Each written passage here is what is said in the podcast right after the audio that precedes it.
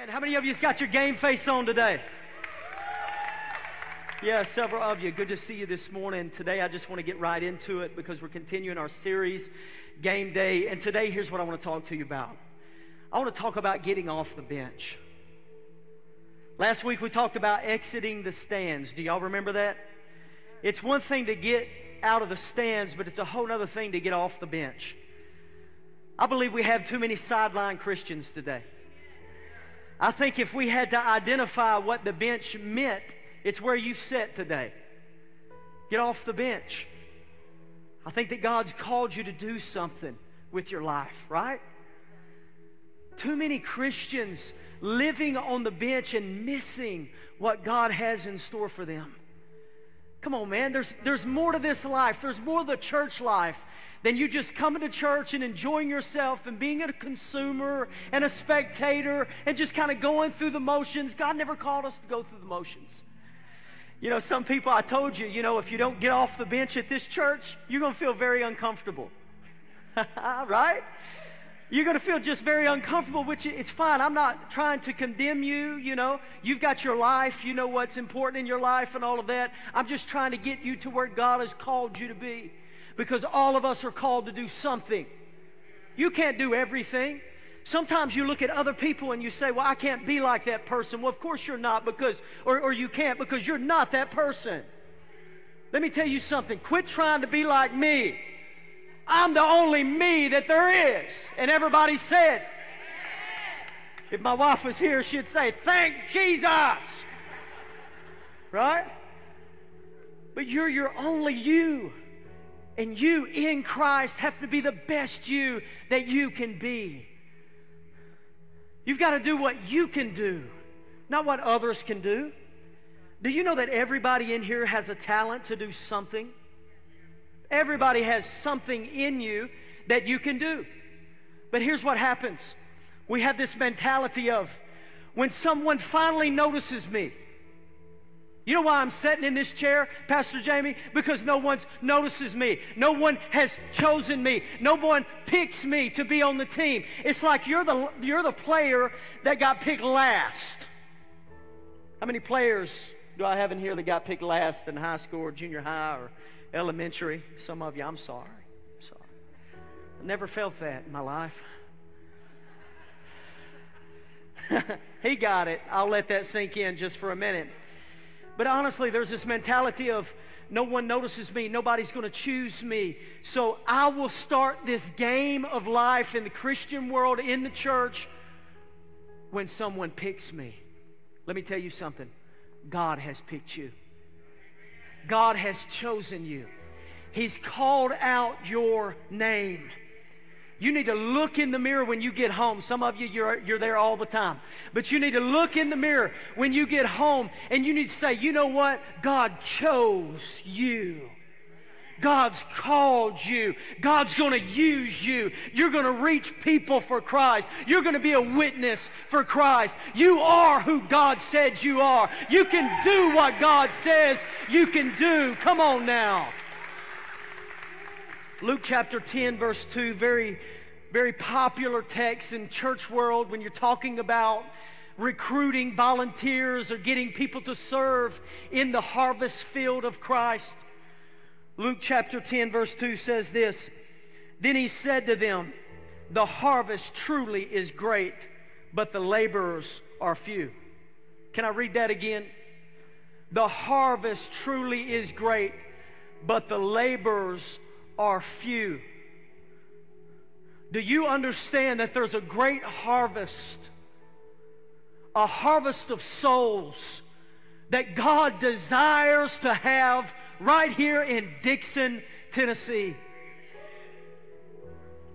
Maybe you're watching online and we have people watching from totally different states, just far, far away from here, okay? But I want to tell you, if you're watching online, that God has a great harvest around you. God has, a great harvest in the hospital system that you work in, in the office complex that you work in, in the factory that you work in, in the Walmart that you go and buy groceries in, in Kroger, in Big Lots. Hallelujah. All of these places, God has a harvest field. The harvest is plentiful, church. Can I just cry out today and let you know that the harvest is truly plentiful, that God is looking for laborers for the harvest.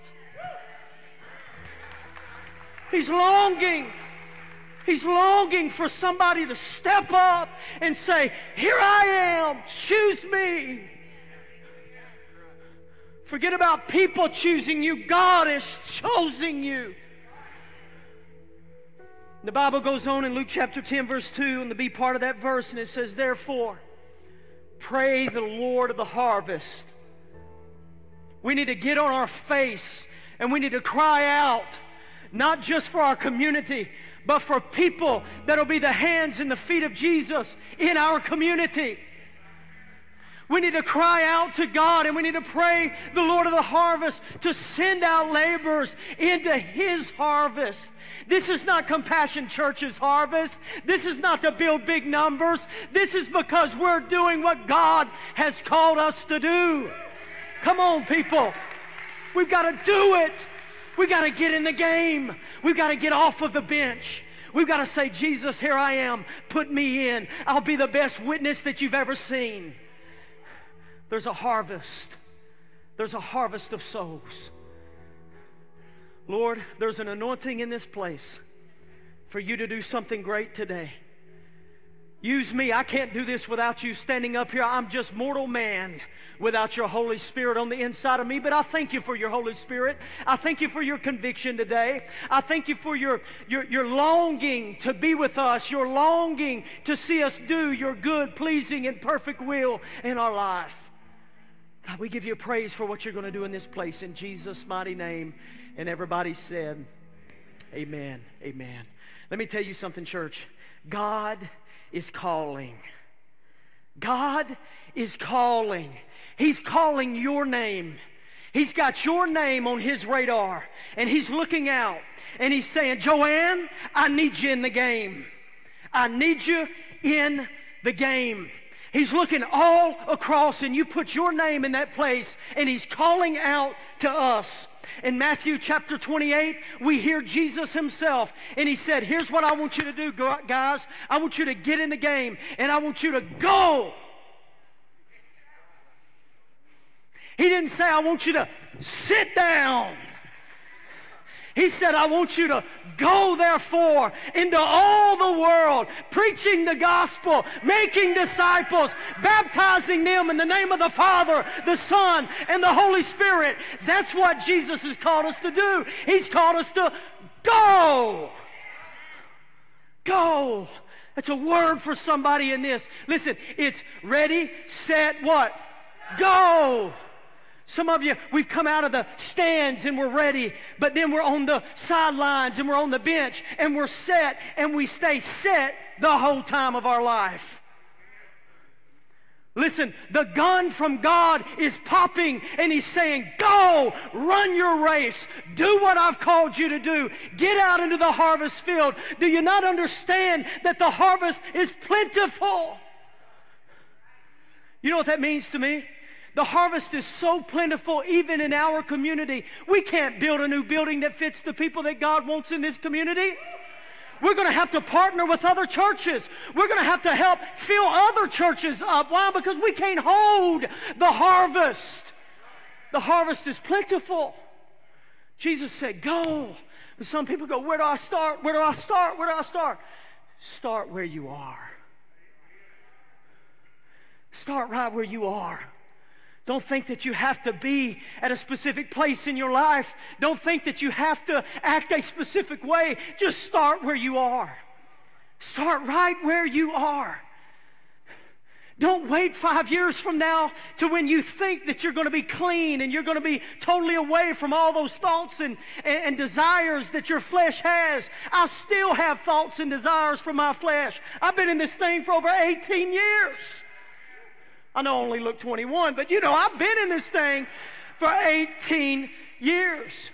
I love what Zechariah chapter 4, verse 10 says. Check this out. Listen to what it says. Do not despise these small beginnings. Do not despise the small beginnings in your life. Don't despise them. Don't despise the day of small beginnings, is what one version of the Bible says. Some of you, you look at the beginning of your life, the beginning of your servanthood in Christ, and you go, Well, I'm just a little measly greeter. I'm not doing anything for Christ. The devil is a liar. Amen. You're not just a measly greeter, you're a servant of the Most High God. Come on now. Don't despise the day of small beginnings. Big doors swing on small hinges. Dynamite comes in small packages. God's got a plan for you and a purpose. He goes on in that verse, and I love it. I underlined it for you today. It says, For the Lord rejoices to see the work begin. He rejoices. When you begin the work of the Lord in your life, Jesus is rejoicing. Jesus is happy. Jesus is looking at you and he's going, Man, I'm so proud of him. I'm so proud of her. I'm rejoicing with them. Why? Because they have began. The key to success in your life is to start. I, I got a starting anointing on my life right now. I feel like somebody in this room, you know what you need? You need to start. You need to quit thinking about starting. You need to just get in the game and start doing what God has called you to do. Come on now. Who's willing? Who's able? How, listen to this, how can God complete something in you if you don't start? What does Philippians 1 6 say? He who began a good work in you shall complete it until the day of Christ Jesus. How can he even complete something if he hasn't begun something in you? If you haven't begun to step out of your seat, step out of your will and in your emotions and your way of life and step into his will and his way of life and his emotions and his call and his purpose. Come on. I'm trying, brother. You got to start where you're at. You got to use what you've got. Use what you got. Well, I'm not talented. Everybody's talented at something. Use what you got. It's talent that gets people on the field. It's not just being part of the team. What I'm asking you to do is be the players on the team, the field players of the team. Some people are happy just to be part of the team. What church you go to down there? Well, I, I'm, I'm part of Compassion Church. Hallelujah. Bless the Lord, oh my soul, and all that is within me. Bless his holy name. Hallelujah. Well, what do you do? What, what are you serving? What, what's, what's your role? What do you do at the church? Oh, I, I'm just part of Compassion Church. I just love. See, some people are just happy with being part. Just, uh, just a, a name. You got a jersey. That's awesome. You're on the sidelines. A lot of people on the sidelines are not making the impact. It's the people in the game that's winning the game. Amen. It's the people in the game that's on the defense and on the offense and going to and fro trying to find who God loves and who's God who God is seeking and what they can do. That's who's in the game, right? I can remember it's been uh, years back now. It's probably been eight to ten years ago. I've been with Compassion almost 11 years now. And uh, I, I, can remember a lady came up to me one time. Those of you that's been here quite a while have probably heard this story, but I was pastoring another location at Compassion Church, and this lady comes up, and we were doing something similar like we do, you know, in the month of August, and we do this every year, and we, we just really encourage people to get involved and get in the game the whole month. And, and this lady comes up, and she's like, Well, I, I just don't know where I fit. And I go, oh, okay, all right. Well, at that point, we didn't have a thing called a next step card, right? We didn't have this back then, you know. We were just kind of communicating with different people. And I said, hey, look, here, here's what you could do. Why don't you just get on a team somewhere and see if you fit? Have a first serve. If you don't like that, we'll move you somewhere else. And she was a little contrary, and she really didn't want to do that, but I encouraged her. And she said, okay, where do you want me first? It's like, because I know it's going to be a second and a third and a fourth and fifth, right? It's not like this is going to fulfill me right off the bat. So I said, well, you know what? You're, you're awesome lady. She was an older lady, probably in her 70s at that time. And I said, You're an awesome lady. You're always friendly. You always have a smile on your face. Let's put a bulletin in your hands. Back in the day when we passed out bulletins and she put a bulletin in her hand, she came back next week and she said, No. Pretty much like that, too. And I said, Well, I mean, you're a sweet lady. You're an older lady. What about the nursery? And she snarled her nose. And I said, Well, what about the nursery or the kids department or something? And she said, Okay, round two, ding ding, let's go. So I sent her down to the nursery. She come back the next week and said, Heck no! She didn't really say that, but she, she's like, no, that, that's just not my. See, I told you I didn't have a place, and it, it, was like God just convicted me. God just put something inside me, and and here's where it went. I said, okay, stop. I got it all wrong, and I want I want to apologize. What are you gifted at? What is it that you love? And she said, my husband, which they were in love. And I said, well something else because I don't need you and your husband doing anything at church. So I know you're 70 and all, but I know you. You know what I'm saying? Y'all are crazy people. And and I said, No, but really, what do you do? What, what do you like? What do you enjoy when you're just out in the public or when you're at home? What do you do? What do you like? And she said, Oh, well, I know what I like, but I can't do it at church. And I said, Well, what is it? And she said, I like knitting. That's what she said. And I said, Well, that's awesome. Use your gift for God.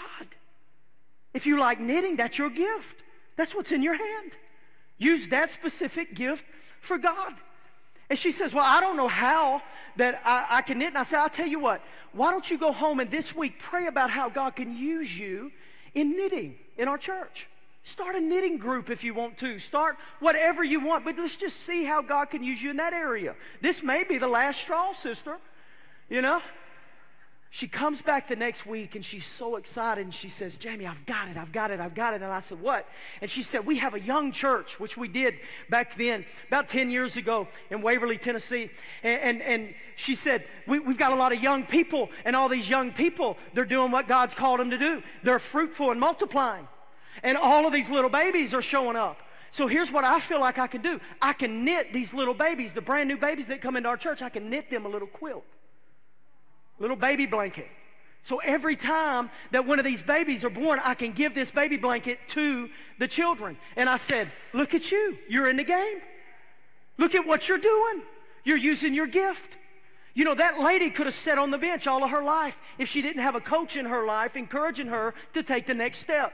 That's all I am up here today. I'm a coach in your life trying to encourage you to take the next step. But here's what, here's what we think we think that we have limited resources, we have limited talent. What is your talent? What's your talent? Come on over here, buddy. Yeah, you. Caleb, can you come up here? Can you come up here? Garrett, do you care to come up here? Jimmy, could you come up here just real quick? I want y'all to line up right up here. Stand right there. Stand right there. Stand right. Nope. Right here.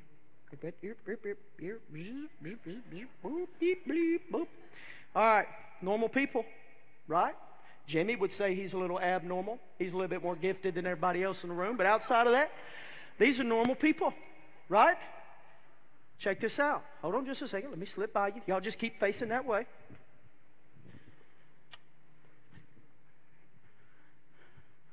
Here you go, buddy. Hold this. How many of you have ever heard of Shamgar in the Bible? Shamgar. No one? Read your Bible. Actually, he's mentioned in one verse of the Bible Judges chapter 3, verse 31. He became one of the judges of Israel. Listen to what Judges 3:31 says. after Ehud, or if I get this wrong, you would too, Shamgar, son of Anath, rescued Israel. Listen, he once killed 600 Philistines with an ox goad. You know, he looks like a Shamgar. Shamgar, stand up here. Come, come stand up here. I hope I'm getting this across to you guys. Just stand right up here. All he did, Shamgar, all Shamgar did was used what was in his hand. He killed 600 Philistines with a stinking ox goad. Now, I personally made this and don't know if it's exactly what an ox goad looks like. I went down in my backyard, just cut a tree down, whittled that thing down. I felt like I was in the 1900s, baby. You understand what I'm saying? But here's what I have to get to you today with Mr. Shamgar. Shamgar did what he could. Do you know the odds against Shamgar? The odds were 600 to 1.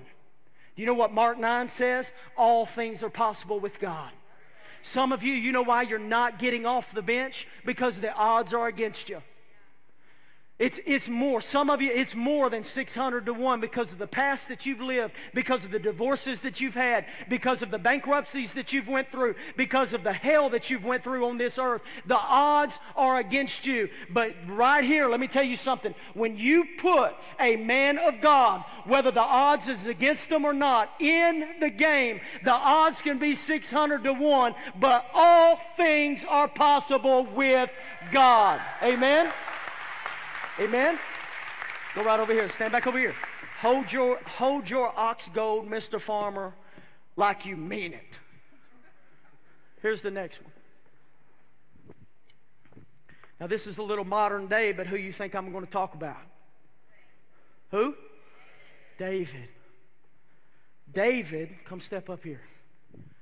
David was just a shepherd boy See, some of you think that all of these big characters in the Bible were these big, mighty people, and God used them because of their might. No. Here's David.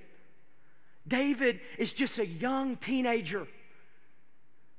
He's just a, I think this looks, see, he fits the role of David, doesn't he? Right? I need you again next service. Stay around. Okay. so David had a slingshot and five smooth stones. That's it. He had limited resources. But it did not stop him from knocking the giant down in his life. Are y'all with me? Some people say, well, if I had what David had, then I could do what David's doing. That's not true. That's what was in his hand. See, Saul, we talked about it last week. Saul tried to clothe David in his armor, didn't he? He tried to clothe David in his armor. David couldn't win with Saul's armor. What did David have to have? David had to have his armor, his slingshot. You can't win trying to be like someone else. Well, I don't have their gifting. I don't have their talent. I don't have that smile. I don't have that ability to build stuff. Well, if you don't have the ability to build stuff, don't build stuff.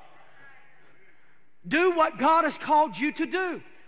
See, this is what was in David's hand. This is what was in Shamgar's hand.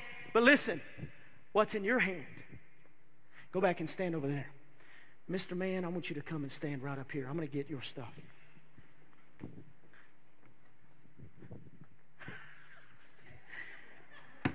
There you go. Now, who do you think this is? Why? Because he's. no, are you serious? Jimmy, I'm so sorry. I'm so sorry. Actually, it's Moses. Moses is you. Moses had a stinking stick, but God used him to deliver a whole nation. Moses had a stutter. What did God call him to do? I want you to go to Pharaoh and tell him. Listen, you gotta, you gotta listen to what God's word's saying. Listen, I want you to tell him to let my people go. The last thing that Moses would have wanted to do was to go tell someone anything. The story goes that, that Moses took so long getting let out that Pharaoh just said, Get out of here, you and your whole nation, right?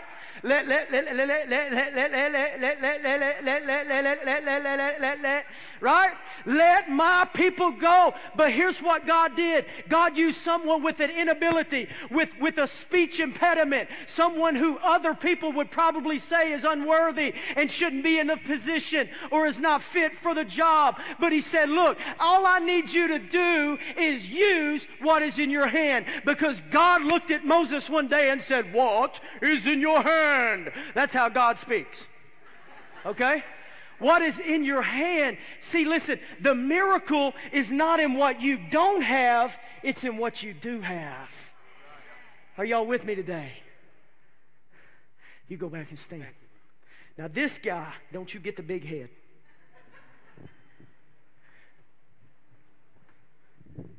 Come stand in the center.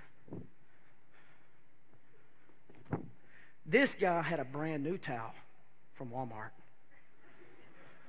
Now just stand there for a second. Who do you think this is? Who do you think it is? I told you not to get the big head. This is Jesus. You know what Jesus had in his hand? He had a towel. The story goes in John chapter 13. You can go back and read verses 3 through 14. But the story goes that at the Last Supper, Jesus gets up from the table and he grabs a towel. And he girds the towel around his waist. And he goes and he begins to wash the disciples' feet. Wow. I mean, come on. This was the king of the Jews. This was the king of kings and the lord of lords. He could have done anything. He could have kicked back and said, Do you know who I am? Wash my feet. But you know what Jesus did? Jesus took his towel and he kneeled down to all of the disciples and he said, Here, Give me your feet. And I was going to get somebody up here and wash their feet, but heck no. I just ain't going to do it. He grabs the feet of these people. And if you don't know culture back then, do you know what Jesus just did? Jesus went to the bathroom and cleaned toilets. That's what Jesus just did. If we don't watch it, we will get to the place where we feel like we're too good to go clean toilets. When our number one example was Jesus, and Jesus took a towel, girded around his waist, sat down, propped the feet of every disciple up, and began to wash the feet of Jesus. Now, I want to, or, or, or, wash their feet. Let me, let me tell you something. That had to be a, a moment. That had to have been a moment. Could you imagine the Son of God kneeling down and washing your feet? Can you imagine people of high authority, someone who is well respected, someone that was the Messiah, getting down on his knees and sitting down or whatever he was and literally washing the feet of the disciples? The nastiest thing that he could have done in culture, the lowest of lows. Those that humble themselves shall be exalted, but those that exalt themselves shall be humbled. Judas exalted himself, Jesus humbled himself, and Jesus used what was in his hands. Jesus showed his passion for others. How? Through servant leadership. Are y'all with me today or not?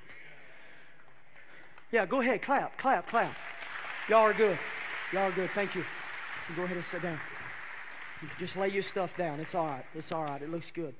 Moses, if you lay that down, it turns into a snake. I'm running. okay. Thank you, Jesus. How many of you are willing to be a servant leader like Jesus was? Let's go back to Luke chapter 10. I'm changing it up on you guys just a little bit. Not going into any of my other stuff. I don't feel like it. Luke chapter 10. Verse 2 says this Then he said to him, Listen, the harvest truly is great. Let that sink in for a moment, church. The harvest is great. What are we going to do? How are we going to reach this city? Heck, let's get it a little closer. How are we going to reach your husband that's not coming to church with you? How are we going to reach your wife? How are we going to reach your children that are wayward and they're running and they're, they're, they're drug addicts and alcoholics and they've lost their way and they've been trained up in the way that they should go, but it looks like that they're not going to return back to that and they're just departing and they're doing their own thing. How are we going to reach these people? I'll tell you how. We got to get in the game. Every one of us, we have to get in the game. The harvest truly is great, but the laborers are few. The harvest is great, but the laborers are few. You should have got a little orange card today when you came in. Most of you filled that out. I will tell you, last week we had 179 people that we needed to, add to the team. Do you know how many we added last week alone? 108. 108. 108. I believe I was told some of those people are serving this weekend. They're already serving. There's an urgency. Now is the time to get off the bench. Now, if you're part of that 108 or you're part of the 361 people uh, outside of that 108 that are part of our dream team and making this happen around here and being the hands and feet of Jesus, washing people's feet that are dirty when they come into this place, if you're already part of that, you don't have to fill this out. But if you're not part of that group, what's stopping you? Today is the day that you get in the game. You've got to get off the bench. God never called you to the bench, He called you to get in the game.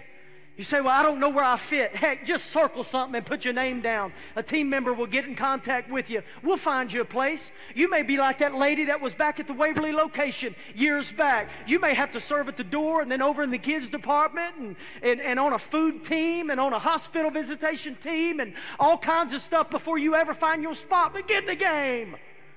God's called you to do something. Are you with me today? If that's you, I want you to prayerfully consider to get off of the bench and to get in to the game. Let me pray with you real quick. I want you to hold this right here. Hold it in your hand. Hold it in your hand. God, you see the people that you've called off the bench. You see the people that need to get in the game. God, you've called us to a higher purpose. God, there's some, there's some shamgars in this room today and they feel like that the odds are against them. But oh no. Oh no, God, when you're in our favor, it don't matter what the odds are. It can be 600 to 1, it can be 5,000 to 1. It don't matter because we have the one that we need that makes us succeed in life.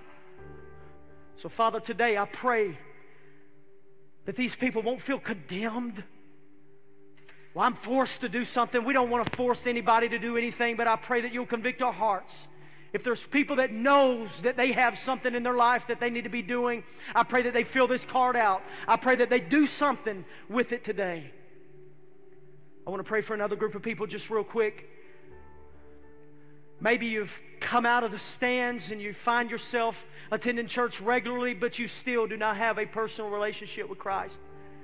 Maybe you've got some sin in your life. You need to confess that sin over to God. You need to get back in the game. Maybe you were in the game at one time and you come back to the sidelines and you're setting and life has wore you down. You've been tackled 500 times. You don't know how you're going to be able to get back in the game. I'll tell you how. You've got to allow the healer to come into your life and heal all of those things that have hurt you in life so that you can get back out on that field. I wonder how many people need that today. Would you just raise your hand real quick? If that's you in this room, you say, I need it. Yes, thank you. Anybody else? Thank you. Anybody else? Yes, thank you. Here's what I'm going to do I'm going to pray a simple prayer. Pray it like you mean it. You ready? Say, Jesus, I need you. I can't do this without you. I confess my sins to you today. I'm sorry for being the person that I wanted to be. But today, I want to become the person that you want me to be. Save my soul. Be the Lord of my life. In Jesus' name, amen. Amen. Come on, give God a big old hand clap. Come on, you can do better than that.